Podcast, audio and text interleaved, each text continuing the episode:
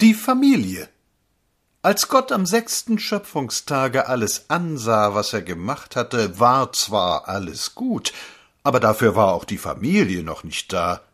Der verfrühte Optimismus rächte sich, und die Sehnsucht des Menschengeschlechtes nach dem Paradiese ist hauptsächlich als der glühende Wunsch aufzufassen, einmal, nur ein einziges Mal friedlich, ohne Familie dahinleben zu dürfen. Was ist die Familie?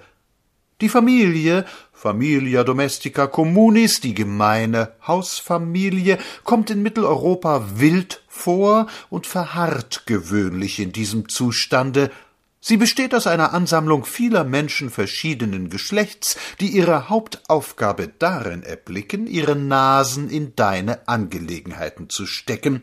Wenn die Familie größeren Umfang erreicht hat, nennt man sie Verwandtschaft, siehe im Wörterbuch unter M. Die Familie erscheint meist zu scheußlichen Klumpen geballt und würde bei Aufständen dauernd Gefahr laufen, erschossen zu werden, weil sie grundsätzlich nicht auseinandergeht. Die Familie ist sich in der Regel heftig zum Ekel. Die Familienzugehörigkeit befördert einen Krankheitskeim, der weit verbreitet ist. Alle Mitglieder der Innung nehmen dauernd übel. Jene Tante, die auf dem berühmten Sofa saß, ist eine Geschichtsfälschung, denn erstens sitzt eine Tante niemals allein und zweitens nimmt sie immer übel, nicht nur auf dem Sofa, im Sitzen, im Stehen, im Liegen und auf der Untergrundbahn.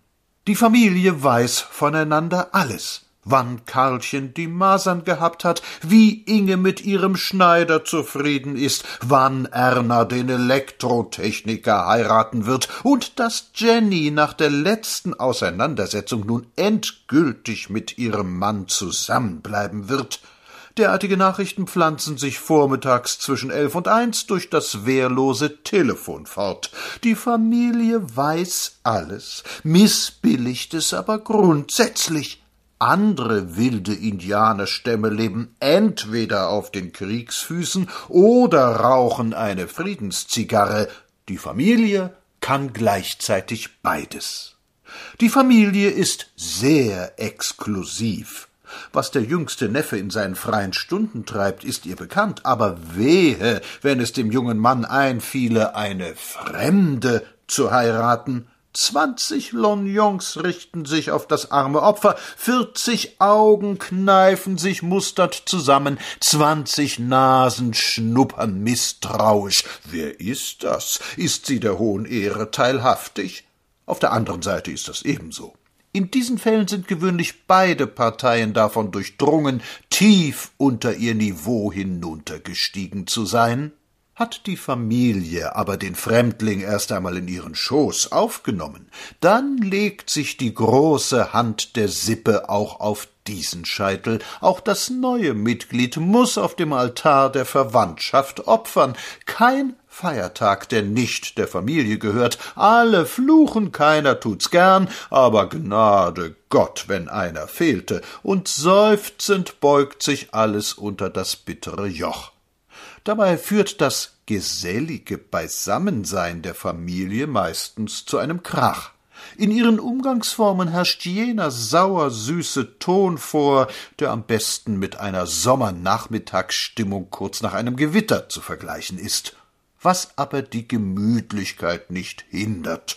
Die seligen Hermfels stellten einmal in einem ihrer Stücke eine Szene dar, in der die entsetzlich zerklüftete Familie eine Hochzeitsfeierlichkeit abzog, und nachdem sich alle die Köpfe zerschlagen hatten, stand ein prominentes Mitglied der Familie auf und sagte im lieblichsten Ton der Welt Wir kommen jetzt zu dem Tafellied.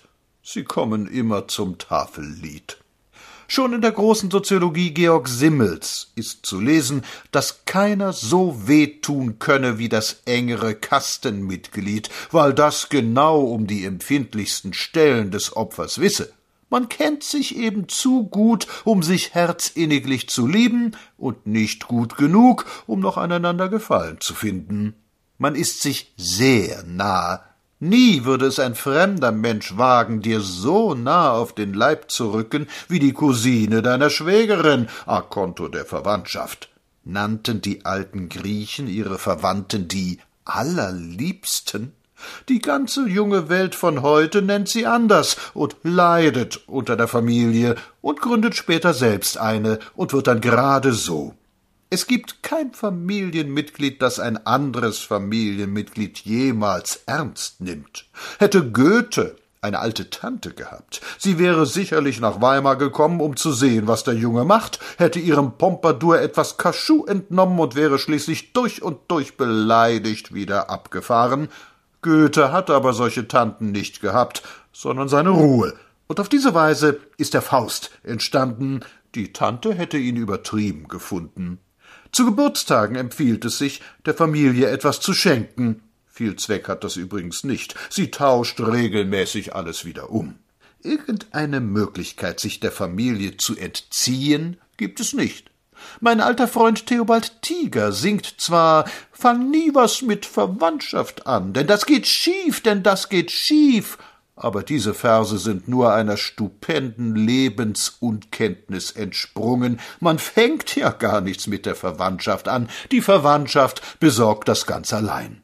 Und wenn die ganze Welt zugrunde geht, so steht zu befürchten, dass dir im Jenseits ein holder Engel entgegenkommt, leise seinen Palmenwedel schwingt und spricht Sagen Sie mal, sind wir nicht miteinander verwandt?